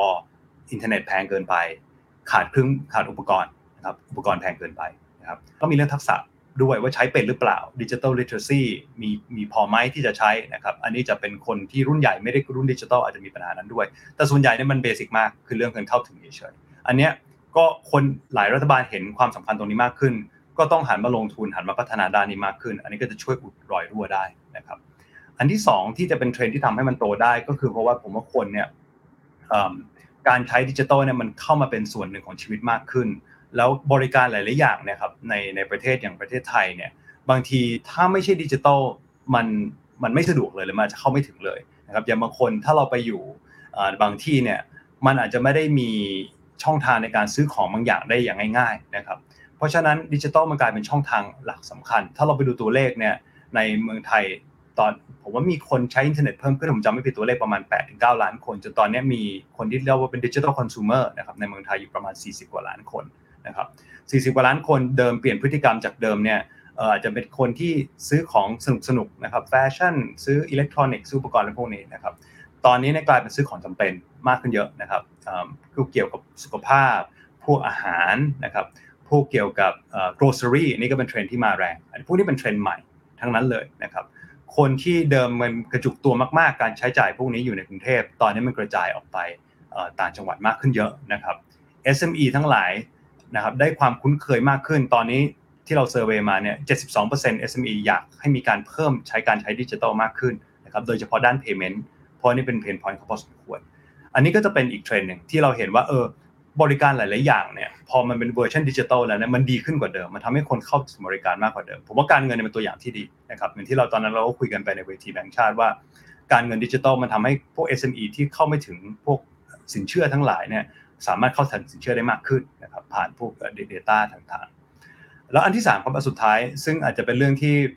ที่อาจจะยังไม่ไม่แพร่หลายมากนักนะครับ แต่คนบางกลุ่มเนี่ยผมว่าเขาไปไกลเลยครับ คือผมชอบอันนึงมากคุณเคนคืออันนี้คือมิติด้านลึกละเมื่อกี้ด้านกว้างอันนี้เป็นด้านลึก คือคือคนนักวิเคราะห์คนหนึ่งเป็นนักลงทุนนะครับเอ่อเป็นเจ้าครับตัวนานละที่ผมก็คือคุณเขาเคยบอกว่าตั้งแต่ก่อนโควิดแล้วมั้งบอกว่าเนี่ยถ้าเราไปนึกถึงสามเหลี่ยมพีระมิดของมาสโลว์ครับที่บอกว่าความต้องการของมนุษย์ อันแรกก็ปัจจัย 4 หลังจากพีระมิดขึ้นมาก็ต้องการเรื่องเกี่ยวกับความปลอดภัยนะครับหลังนั้นก็ไล่ขึ้นมาเป็นเรื่องความสัมพันธ์ทางสังคม จนไปถึงเรื่องความภูมิใจในชีวิตความประสบความสำเร็จที่จะอวดต่อกันและกันอะไรเงี้ยไล่ขึ้นไปเป็นพีระมิดนะครับเขาบอกว่านอกจากเรื่องปัจจัย 4 แล้วเนี่ยหลาย ๆ เรื่องอะต่อไปมันอาจจะเกิดขึ้นในโลก virtual หรือโลกดิจิทัลนะครับไม่ใช่โลกความเป็นจริงเท่านั้นอีกต่อไปนะครับซึ่งตอนนั้นผมก็ยังคิดว่ามันจะเป็นไปได้ยังไงวะแต่ตอนนั้นใช่ไหมฮะแต่ตอนนี้ก็เริ่มเห็นละเห็นเขาละนะครับ เพราะว่าถ้าเราไปสังเกตดูเนี่ยหลายๆอย่างที่เราบอกว่ามันจะต้องเป็นโลกความเป็นจริงเท่านั้น เช่น การพูดคุยกับคนขายของเพื่อให้มีการ trust รู้จักกันอะไรกันเนี่ยเดี๋ยวนี้เราดู live streamบ่อยๆอะครับเรารู้สึกเหมือนเรารู้จักคนขาย แต่จริงๆ เราไม่เคยเจอเขาเลยด้วยซ้ำไปนะครับ อีกอันนึงแบบลูกผมตอนตอนต้นปีนะครับติดโควิด คนนึงติดโควิด คนนึงไม่เป็นโควิดนะครับ เราอยากจะเจอกันมากพี่น้องคิดถึงกันมากรักกันมาก ไม่รู้ทำยังไง เรา create account ในเกมอันนึงขึ้นมานะครับ Roblox ให้สองคนมาเจอกันสร้างอวตารมาคุยกันโอ้โหดีใจมากเลยครับ เจอกัน ยุคต่อไปครับ คือการพบกันเจอกันในเรื่องอินเทอร์เน็ตเนี่ยเราจะรู้สึกว่าโอ้โหมันไม่เหมือนจริงแล้วล่ะมันก็คงไม่เหมือนจริง แต่ ผมว่าไอ้แกลบตรงนั้นอะของคนรุ่นต่อไปมันอาจจะน้อยลงไปเยอะมากนะครับบวกกับการที่ตอนนี้เนี่ยเมื่อก่อนเราจะมีการอวดกันใช่ไหมครับถ้าพูดถึงตัวข้างบนของพีระมิดเลยว่า เมื่อก่อนเราจะอวดกันว่าโอ้โห เราประสบความสำเร็จที่ทำงานนะ เราขับรถดีๆ เราใช้นาฬิกาดีๆ รองเท้าดีๆ อะไรก็แล้วแต่ ตอนนี้เนี่ยก็สามารถอวดกันได้โดยการใช้ NFT นะครับ มาดูกันว่าไอ้ไอ้ว่าว่าเออของที่เรามีสองสะสมอวตารของเราตัวเราเนี่ยโลกตัวของเราในโลก virtual เนี่ยใส่เสื้อผ้าอะไร ใส่ของ limited edition หรือเปล่านะครับ รวมถึงการที่มันมันให้เห็นต่อกันก็คือบางที NFT มันไม่ได้แค่บอกว่าของมันสวยไม่สวย แต่มันบอกว่าเราเป็นคนที่อยู่ในคลับพิเศษ community พิเศษที่ที่เป็น exclusive หรือเปล่าอะไรเงี้ยคือทั้งหมดเนี่ย มันเป็นสิ่งที่ผมว่าสามสามปีที่เรานึกไม่ออกว่าโอ้โหคนมันจะสามารถมาอวดกันหรือประสบประสบความสำเร็จตรงนี้ได้โชว์กัน ผ่านโลกเวอร์ชวลล้วนๆที่มันไม่ใช่ตัวเราเองแต่เป็นตัวสมมุติขึ้นมาได้ ปัจจุบันมันก็ทำได้แล้วนะครับเพราะฉะนั้นผมว่าเนี่ยมันก็เป็นมิติอันใหม่ที่มันเกิดขึ้นมาในหลัง2ปีนี้เหมือนกันครับครับขอชวนคุยประเด็นสุดท้ายนิดเดียวครับ ก่อนที่จะไปบทสรุปนะครับไอสิ่งที่เป็นสามเหลี่ยมมัชโลเนี่ยมีมีบางคนก็บอกว่า มันอาจจะเป็นแค่กระแสชั่วคราว อย่างเช่นที่คุณต้นสนบอก Roblox อย่างเงี้ยอ่าหลานผมก็เล่นเล่นกันทุกคนนะเกมนี้นะ แต่ก็มีบางคนบอกว่าก็เหมือนเราตอนเด็กๆครับ เราก็เล่น Ragnarok เนาะเราก็ตีป้อมอะไรกันว่ากันไป แต่โตมาเราก็อาจจะเล่นน้อยลง แล้วก็เราก็มีสังคมในอีกรูปแบบหนึ่งที่ไม่ได้จำเป็นต้องเป็นเป็น virtual แบบนั้น หรือว่าแม้แต่การอวดของอะไรอย่างเงี้ยครับอย่างเมื่อกี้ที่พูดถึง NFT โอเค ตอนนี้มันก็เป็นกระแส hype มากๆแหละ แต่ว่ามันยั่งยืนหรือเปล่านี่คือคำถามไม่เหมือนกับ ตัวพวกช้อปปิ้งพวกอะไรต่างๆที่พิสูจน์แล้วว่าว่ามันน่าจะมาทางนั้นแน่นอน อันนี้จากคนที่ทำบริษัทด้านเทคโนโลยีโดยตรงเนี่ยนะครับมองมุมนี้ยังไงหรือว่าส่วนใหญ่เขามองว่าไอตัวสามเหลี่ยมมัชโลไอที่เป็นยอดพีระมิดสองสามแท่งอยู่ข้างบนเนี่ยมันน่าจะเป็นสิ่งที่ยั่งยืนใช่ไหมฮะในอนาคตหลังจากนี้ ในโลกดิจิตอลนะครับครับ คือผมว่าการเปลี่ยนแปลงทัศนคติและมุมมองเนี่ยมันมันน่าจะถาวรระดับหนึ่งนะครับ คือมันมันมันเกิดขึ้น 2 แบบ ผมว่าอันที่หนึ่งก็คือคนรุ่นรุ่นที่อาจจะไม่ได้คุ้นกับพวกนี้อาจจะแม้แต่รุ่นผมเองอย่างเงี้ยก็เริ่มเปิดใจกับมันมากขึ้นนะครับและคนรุ่นใหม่เนี่ยคือเขาเขาเขาขึ้นมาเป็นคอน sumer เขาขึ้นมาเป็นคอน sumer หลักมากขึ้นเขาไม่ใช่เรื่องแปลกอยู่แล้วสำหรับเขานะครับเพราะฉะนั้นเขาก็จะมีบทบาทมากขึ้น มีบทมากขึ้นเหมือนกันในสังคม ผมว่าเพศพวกนี้มันเป็นเทรนด์ที่เปลี่ยนแน่นอน แต่ถามว่าไอ้ปัจจุบันมันมีไฮป์ไหมผมว่ามันก็มี นะครับแล้วถามว่าปัจจุบันรูปแบบของการอวดกันหรือรูปแบบของดิจิทัลโซซายตี้ที่มันจะเกิดขึ้นเนี่ยมันคือที่เราเห็นปัจจุบันหรือเปล่า ปัจจุบันใน NFT โลกแบบนี้หรือเปล่าอาจจะไม่ใช่นะครับบางทีผมว่าถ้าเรามองย้อนกลับไปในดูยุคของ .com เนี่ยครับตอนนั้นที่หลายคนอาจจะเกิดไม่ทันนะครับ แต่ว่ายุค .com เนี่ยมันก็มีเป็นที่บริษัทที่บอกโหเติม .com เข้าไปแล้วก็เป็นที่รู้จักได้หุ้นขึ้นทันทีอะไรเงี้ยนะครับ ยุคนั้นมันก็เป็นยุคที่ ถึงเวลาแล้วเนี่ยมันก็มันก็มีฟองสบู่แตกใช่ไหมครับแล้วหลายหลายอันก็เจ๊งไปไม่ไม่เกิด แต่ว่ามันก็ทำให้เกิดบริษัทใหญ่ ๆ ที่เรารู้จักกันอยู่ทุกวันนี้จำจำนวนจำนวนกำมือหนึ่งเหมือนกันนะครับคือผมว่าตอนนี้เราอยู่ในเหมือนกับ early stage มากๆมันจะเป็นเบบีมากๆนะครับเราเรารู้ว่าเทรนมันน่าจะไปทางนี้ แต่ว่าเรายังไม่รู้ว่าหน้าตามันจะออกมาเป็นยังไงเป๊ะๆนะครับ เพราะฉะนั้นเป็นไปได้ครับว่าสิ่งที่เราเห็นอยู่ทุกวันนี้มันหลายอันมันอาจจะล้มไปหมดเลยก็ได้นะครับ แต่มันก็จะมีหนึ่งสองสาอันในนั้นที่มันออกมา แล้วมันเริ่มจับเจอ Market Fit แล้วมันก็จับเทรนได้ในอนาคตเพราะฉะนั้นผมคิดว่ามันมันมีทั้งสองอย่างครับมันมีทั้งไฮป์มันมีทั้งตัวฟองสบู่แล้วมันก็มีทั้งของจริงที่ซ่อนอยู่ในนั้น เพียงแต่มันยังบอกไม่ได้ว่าอะไรจะเป็นของจริงและอะไรที่ใช่ เพราะว่ามันยังมันยัง early มากครับครับก็คือสรุปก็คือยังไม่รู้ว่าของจริงคืออะไรอันไหนใช่ไม่ใช่ แต่แน่นอนในมุมมองคุณต้นสนก็คือ น่าจะไปใน way นี้แหละทางนี้แหละ แต่พัฒนาการจะเป็นยังไงเนี่ยเดี๋ยวเราคงว่ากันเพราะมันมีความเปลี่ยนแปลงเกิดขึ้นได้ตลอดนะครับนี่คือทั้ง 6 มิตินะครับเป็น 6 imbalance หรือความไม่สมดุลที่เราต้อง rebalance นะครับผมสรุปอีกครั้ง มีตั้งแต่ global political imbalance หรือ global power นะครับมีตั้งแต่เรื่องของ macro นะครับเศรษฐกิจมหาภาค แล้วก็ลามไปถึงเรื่องของ social นะครับแล้วพอ social เสร็จก็ไปเรื่องของ life and work นะครับแล้วก็มาเรื่องของสิ่งแวดล้อม แล้วก็ปิดท้ายเรื่อง ดิจิทัลนะครับ เพอเห็นภาพแบบนี้ทั้งหมดแล้วคำถามสำคัญที่ต้องตอบผมนะฮะก็คือเอาไงต่อฮะพอมันเจอไอ้ความไม่สมดุลเหล่านี้เนี่ย โอ้โห เราเราควรจะเดินหน้าต่อไปยังไงหรือว่าเป็นในแง่ของคำแนะนำละกันนะครับ ของคุณต้นสนว่าอ่าถ้าเป็นผู้กำหนดนโยบาย ในอาจจะเป็นภาครัฐสถาบันการศึกษา หรือว่ามหภาคหน่อย หรือว่าแม้แต่นักธุรกิจเองก็ตามทีเนี่ยจับ กระแสแบบนี้ได้แล้วว่ามันจะมีความไม่สมดุล ถ้าจะ rebalance เนี่ยแนวทางควรจะเป็นยังไงครับ ครับ อันนี้คำถาม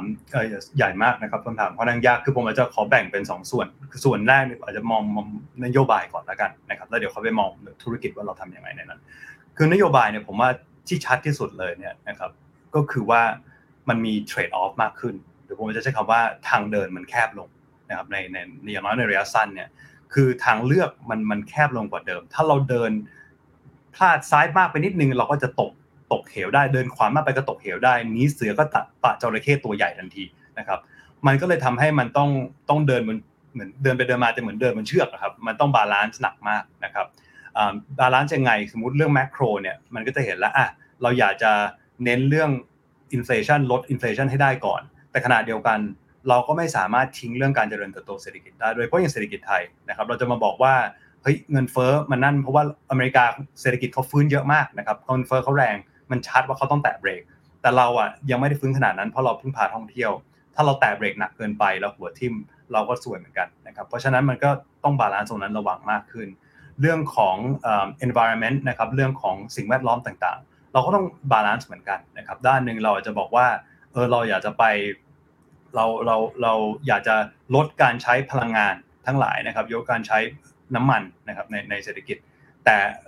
ถ้าคนก็จะมองว่าโอ้ราคาน้ำมันสูงก็ดีแล้วนี่เราจะได้ลดการใช้น้ำมันน้อยลง แต่ในขณะเดียวกันมันอาจจะมีต้นทุนทางสังคมสูงมาก เพราะว่าคนที่รายได้น้อยถูกกระทบหนักๆมีความเดือดร้อนทางสังคม เราก็อาจจะทำตรงนั้นไม่ได้เต็มที่นะเขาก็ต้อง balance สองอันนี้ เราพูดถึงเรื่องของทำงานนะครับว่าโอเคเรา work life balance เราจะบอกว่าเออเราอยากทำงานช่วงนี้ต้องมี productivity ต้องอะไรต่างๆ แต่ว่าสุดท้ายเราก็ต้องคิดเรื่อง well being ของคนนะครับว่าคน happy หรือเปล่าคนแบบมีปัญหาทางสุขภาพจิตหรือเปล่า เรื่องสุขภาพทำยังไงครับก็จะเห็นหลายเรื่องเลยครับว่ามันทุกอันเนี่ยมันมี trade-off ค่อนข้างจะชัดเจนนะครับนอกจากนี้แล้วเนี่ยอยากจะย้ำว่าแต่ละหกด้านเนี่ยครับไอ้ trade-off เนี่ยมันมันข้ามกันได้ด้วยนะครับ มันไม่ใช่ว่าอยู่ในของมันเท่านั้นนะครับ อย่างเช่นเราจะบอกว่าเราจะไปดิจิตอลเต็มที่แล้วนะ แต่ในขณะเดียวกันเราไปดิจิทัลเต็มที่บอกจะทำงานทุกอย่างโลกดิจิทัลหมดนะครับคนที่ทำดิจิทัลตลอดเวลาแล้วไม่มีโลกข้างนอกเลยเนี่ยก็อาจจะสร้างปัญหาความเครียดเรื่อง well-being เรื่องเรื่อง life balance ได้เหมือนกันเพราะฉะนั้นแต่ละ 6 อันเนี่ยมันมีมันมีเล่นกันแล้วกันนะครับเป็นกระบวนการงานการดีนะครับว่าเราต้องหา balance ให้ดี เพราะฉะนั้นด้านนโยบายเนี่ยผมยอมรับว่ามันยากขึ้น ผมคิดว่าเวลาคนทำนโยบายเนี่ยมันมันจะยากขึ้นเพราะว่า มันควรจะมีทีมกลางมีการสื่อสารกันมากขึ้นไซโลไม่ได้เดิมมันไซโลก็ไม่ดีอยู่แล้วแต่ผมว่ามันนี้มันไซโลมันจะยิ่งแย่เลย เพราะว่าถ้าเราไซโลเราจะดูด้านเดียวนะครับถ้าเราดูด้านเดียวเนี่ยมันง่ายมากที่เราจะเดินแล้วตกขอบ เพราะว่าเราจะไม่เห็นว่าเราต้อง balance กับอีกด้านหนึ่งนะครับเพราะฉะนั้นมันต้องมีคนที่ดูภาพรวมของนโยบายมากขึ้นในโลกหลังจากนี้ ที่จะคอย balance แต่ละส่วนทำด้วยกัน เพื่อให้ไม่ให้ตกจากเชือกนั้นนะครับอันนี้ด้านนโยบายครับส่วนด้านด้านธุรกิจเนี่ยครับผมว่าก็ผมมันมีทั้งความเสี่ยงและโอกาสนะครับ คือความเสี่ยงเนี่ยแต่ละอันเนี่ยก็อย่างเช่นว่า ในเรื่องของตอนนี้มันมี disruption ที่เกิดขึ้นจากหลายอย่างได้มากขึ้น เกิดขึ้นจากในโลกของของของสิ่งแวดล้อมนะครับประเด็นเรื่องมาตรฐานสิ่งแวดล้อมที่เข้มขึ้น เกิดขึ้นจากในด้านของการที่หลายประเทศอาจจะมีปัญหาเรื่องภูมิรัฐศาสตร์มากขึ้นนะครับเพื่อในของการกระจายความเสี่ยง การบริหารความเสี่ยงเนี่ย จะกลายเป็นทักษะที่สำคัญมาก ต้องทำซีนารีโอตลอดเวลา ต้องคอย track ว่า Data มันโลกมันกำลังจะไปทางไหนซีนารีโอไหน แล้วก็มีมาตรการรองรับมือนะครับว่าจะรับความเสี่ยงนั้นยังไง อันนี้จะเป็นส่วนสำคัญมากๆ แต่ในขณะเดียวกันก็ไม่อยากให้มองมันลบหมดเพราะมันก็มีบวกเช่นกันนะครับย่างมียกตัวอย่างให้ฟังว่าการที่คนให้ความสัมพันธ์กับ well being มากขึ้น ให้ความสัมพันธ์กับ health มากขึ้น ประเทศไทยมีทั้งเรื่องของความแกร่งในเรื่องของ health ด้านสุขภาพ มีความสำคัญในเรื่องของอาหารนะครับ ทั้งเรื่องความมั่นคงทางอาหาร ทั้งเรื่องสุขภาพอาหารสุขภาพนะครับมีทั้งในเรื่องของ wellness นะครับการท่องเที่ยวที่ผูกกับว่า wellness ที่เกี่ยวกับ vacation เมื่อกี้ที่บอกอาจจะมาใช้สถานที่ในประเทศไทยก็ได้นะครับตรงนี้ก็เป็นธีมเป็นโอกาสเป็น opportunity ทั้งนั้นเลยดิจิทัลเองก็เหมือนกันนะครับไทยเองก็เป็นคนที่ประเทศที่มีดิจิทัล adoption ค่อนข้างเยอะมาก โอกาสด้านนั้นก็มีเหมือนกัน เพราะฉะนั้นผมว่าทางธุรกิจนะครับมันมีทั้งเรื่องการบริหารความเสี่ยงที่มากขึ้น แต่ว่าใน6ธีมเนี่ยถ้าไปแกะดูดีๆ ผมว่ามันมีมันมีอยู่ที่เราอยู่ทำธุรกิจอะไร แต่มันมีโอกาสซ่อนอยู่ในนั้นหมดเลย ครับคำถามสุดท้ายแล้วกันนะครับ เพราะเมื่อกี้ผมผมจับคีย์เทคเอาไว้ได้ประมาณ 2-3 ข้อ แม้ว่าจะมีบทบาทที่แตกต่างกันทั้งผู้กำหนดนโยบายและคณะธุรกิจ แต่ว่าน่าจะใช้ได้รวมๆกัน อันที่หนึ่งที่คุณต้นสนบอกก็คือมันมันไซโลไม่ได้แล้ว เพราะว่ามันปัญหามันซับซ้อนแล้วก็เชื่อมโยงกันค่อนข้างมากนั้นต้องทำงานร่วมกัน อันที่ 2 ก็คือต้องมีการบริหารความเสี่ยงที่ดีเพราะความเสี่ยงมันจะเกิดขึ้นได้ตลอดเวลา อันที่ 3 ก็คือต้องพยายามมองหาโอกาสในวิกฤตด้วยนะครับแต่ว่าคำถามสุดท้ายที่อยากจะถามก็คือว่าเออผมชอบคำเปรียบเทียบมากเพราะตอนแรกคำว่า rebalance เนี่ยผมยังนึกภาพไม่ค่อยออกนึกภาพเป็นชักกระเยอะบ้างอะไรบ้าง แต่พอเป็นไต่ลวดเนี่ย มันชัดเลยว่าสมดุลร่างกายเราเนี่ยมันพลาดนิดเดียวเนี่ยมันมันตกเลย แล้วทางมันค่อนแคบข้างแคบมาฮะคำถามก็คือว่า แล้วถ้าเกิดว่าเราจำเป็นที่จะต้องเป็นคนที่ไต่ลวดนั้น หลังจากนี้ เราต้องเตรียมตัวเองยังไงครับ ให้ให้พร้อมกับการที่หลังจากนี้ทางมันจะแคบลงไปเรื่อยๆผมว่าสำคัญที่สุดคือว่าเราต้องมีสตินะครับแต่สติเนี่ยผมจะพูดให้ชัดนิดนึงคือสติผมหมายถึงว่าคือเราต้องต้องต้องเชื่อในข้อมูล แล้วติดตามข้อมูลอย่างใกล้ชิดนะครับสติในที่ที่ผมหมายถึงว่าเราต้องรู้ว่าโลกกำลังไป scenario ไหน คือกลับไปเมื่อกี้เราต้องมีการวาง scenario ว่ามันอาจจะมีสองสาม scenario ที่เป็นไปได้ เราต้องดูว่ามันมีมันมัน เอ่อ data มันกำลังชี้ว่าโลกมันกำลังน่าจะไปทางแบบไหนทางไหนนะครับ มันเหมือนเราเดิน balance บนเชือกจริงๆครับคุณแคนคือคือการที่เราเดินแต่ละก้าวเนี่ยเราต้องรู้สึกได้ตลอดว่าเฮ้ยเราเริ่มเอียงซ้ายแล้วมันมีลมมาทางขวานิดนึงมันทำให้เราแบบไหนมันต้องปรับตลอดครับเราไม่สามารถ fix ไปได้แล้วบอกว่า เอ้ย เราจะเดินแบบนี้นะ เราจะถือไม้แบบนี้ แล้วเราจะเดินไปถึงด้านนู้นเลย มันไม่มีทาง ไม่มีทางอะไรแล้วมันต้องคอยปรับระหว่างทางตลอด แล้วเราต้องรู้ว่าเราต้องมอนิเตอร์ต้องดูอะไรบ้างนะครับ ระหว่างนั้น ซึ่งแน่นอนผมว่าอันนี้มันก็จะไปเกี่ยวกับอีกข้อหนึ่งก็คือว่าการรับรู้ข้อมูลการรับรู้การใช้ Data เนี่ยมันก็ต้องมีการเปิดใจพอสมควรนะครับของระดับผู้นำองค์กร มันมีหนังสือเล่มหนึ่งครับที่ผมชอบมากนะครับยังอ่านไม่จบยอมรับแต่ว่าของอดัมกรานต์นะครับชื่อว่า Think Again นะครับแล้วก็พูดดีมากนะครับเขาบอกว่าเวลาอยู่ในโลกแบบนี้เนี่ยการเปลี่ยนแปลงเนี่ยคุณต้องการคนคนหนึ่งอยู่ในใกล้ตัวคุณเสมอนะครับคือเขาบอกคนที่เห็นต่างด้วยความหวัง แปลภาษาไทยแล้วกันภาษาอังกฤษผมดันจำไม่ได้นะครับ คนเห็นต่างด้วยความหวังดี ก็บอกคนเห็นต่างมันมีหลายแบบ มันมีคนเห็นต่างที่ที่ที่แค่อยากเห็นต่างหาเรื่องเราเฉยๆขัดแย้งหาเรื่องแบบอันาพานนะครับ แต่มันมีคนเห็นต่างที่เป็น giver คือคนที่เห็นต่างเพื่อที่จะหวังดีกับเราจริง ๆ เราต้องเก็บคนอย่างนั้นไว้ใกล้ตัวเสมอครับ โดยเฉพาะในยุคแบบนี้ เพราะคนเหล่านั้นจะเป็นคนเตือนเราว่าเฮ้ยคุณกำลังเอียงขวาไปแล้วนะตอนนี้นะครับ แล้วเราถึงจะรู้ตัวแล้วกลับมาครับสประเด็นนะครับอันแรกมีสตินะครับแล้วก็เชื่อในข้อมูลส่วนอันที่ 2 ที่ผมว่าจริงนะสำคัญมากคือ เมื่อมันมีข้อมูลใหม่เกิดขึ้นตลอดเวลา และมันทีอาจจะค้านกับความรู้สึกของเรากับความคิดของเรา เพราะว่าเราอาจจะเคยประสบความสำเร็จมาก่อน ก็คงจะต้องเปิดใจให้มากขึ้นนะครับ นี่คือธีมทั้งหมด แล้วก็ประเด็นที่คุณต้นสนอยากจะนำเสนอนะครับ วันนี้ขอขอบคุณมากนะครับขอบคุณครับ สวัสดีครับ